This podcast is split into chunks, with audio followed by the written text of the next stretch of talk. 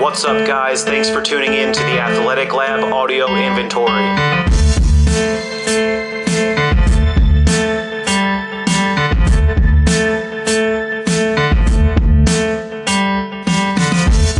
What's up, guys? Uh, welcome to another roundtable with myself, John Evans, Matt Hunter, and Greg Gustin. This week we are going to talk about three things. Greg, what are those three things? We're talking about agility ladders, or aka speed ladders, aka we'll talk more about in a minute. Um, we're going to talk about uh, box jumps and uh, varying heights and what you get from that. And then, uh, what was it un- unstable surface training? Is the other one we had? Yeah. Unstable surfaces. The reason we chose these topics here is because they're commonly used in training programs and they're used claiming to be performance tools. So they're claiming to be high performance training, and we're gonna debunk that pseudo be mythbusters here and explain why they are not high performance training, but if you are going to use those tools, how we think it is best to use them. Sick. So let's start with ladders and Greg, Matt, myself, whoever can start off. I don't care. Matt, you seem fired up. Yeah, I'll start off. Um, so, speed ladders, they're talking about random agility drills. You might see these commonly in football or really field sports in general, where more than just linear speed is required. They will be used in place of a lateral speed day or a change of direction or agility type day, or not necessarily in place, but on those type of days. And the main claim that we're going to be attacking here is that those make you faster. So that if you do speed ladders, you will get more speed. Uh, the main reason that I am going to point to for this not being the case is the forces are way too low. So the only way that I move from here to somewhere else is to apply force to something else. In the case of being on Earth where there's gravity, it's the ground. So the forces that are going to be displayed in sprinting fast, whether that's linear, change of direction, whatever you're talking about here, are massive and the forces on an agility ladder are really really low they have to be because you're constraining how much movement you can actually make on any given movement by the nature of the ladder itself So, Greg, do you agree, disagree, or agree with any Yeah, of no, those I- points? I'm, I'm on point with that. And uh, I guess to add to it, the other thing that uh, they're claiming to do is, you know, we're, we're talking about improving speed or agility in some way, but I think the biggest thing that um, that people try to get from it is increased foot speed. So that's really what we're getting at is like when you're when you're running fast or Like changing direction speed or something? yeah, limb speed, foot speed, how quickly can you pick your foot up and put it back down on the ground in a different place? That's not indicative of speed in almost any situation. What about Um, like stride frequency?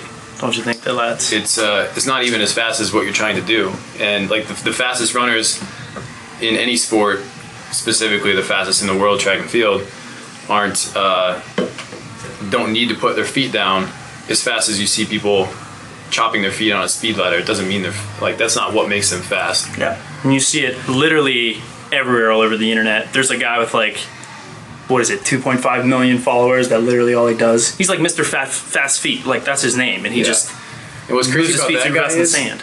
if you watch He's the worst. He's double whammy, sand and If and you watch speed. enough of him though, there. he has uh, he looks like he's actually pretty fast. Like when he's actually doing his running outside of you know the the foot speed drills, it looks like he's pretty fast. But make please don't confuse that for Yeah. those ladders and those foot speed drills are the reason he's fast. He's athletic, which means he ha this is another very specific thing that he can be good at because he's athletic, I not think- the other way around. I think a number big or just a big misconception people have globally speaking when they look at people that are freaks on the internet is they'll look at what they do and go that must be why they achieved x y or z which is not necessarily true. They might just be a genetic freak. Like just because some of the best football players do ladder drills and they're also the fastest doesn't mean that ladders cause them to be fast two things I want to do. One, revisit something Greg said, and then a kind of additional point here. So, what Greg said about limb speed, that's when I've had debates with fellow athletes, particularly if they're multi sport athletes and have had football and they really like them.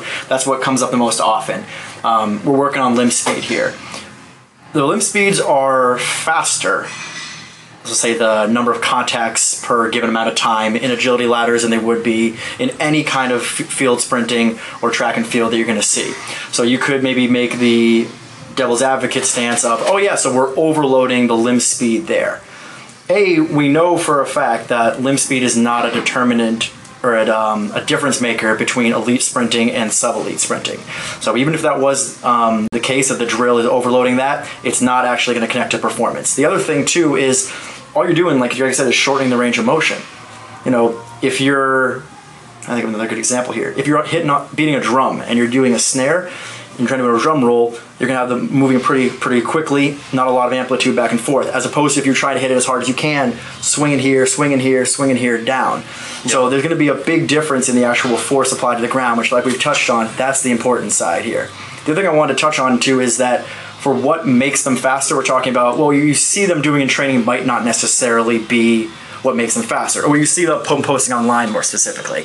We don't necessarily have to guess on this type of thing. If we want to know how someone becomes faster, we can look at research that's been done on this. Particularly, speed is a heavily researched topic, and there's really no question. We don't need to, to wonder on this. Yeah, there's not really much there in the way of support for speed ladders being actual linear speed training, or even in some cases, I think you can make the argument lateral speed training. And so it's like when when you just look at people making claims as speed coaches using them all the time as if that's like the one training stimulus that's going to make them so much better i think it's just it's bull crap but the other thing is they can be useful in other ways so really quick let's talk about that and then we'll move on to sand training and box jumps. How are they useful? How could we use them if we're going to use them?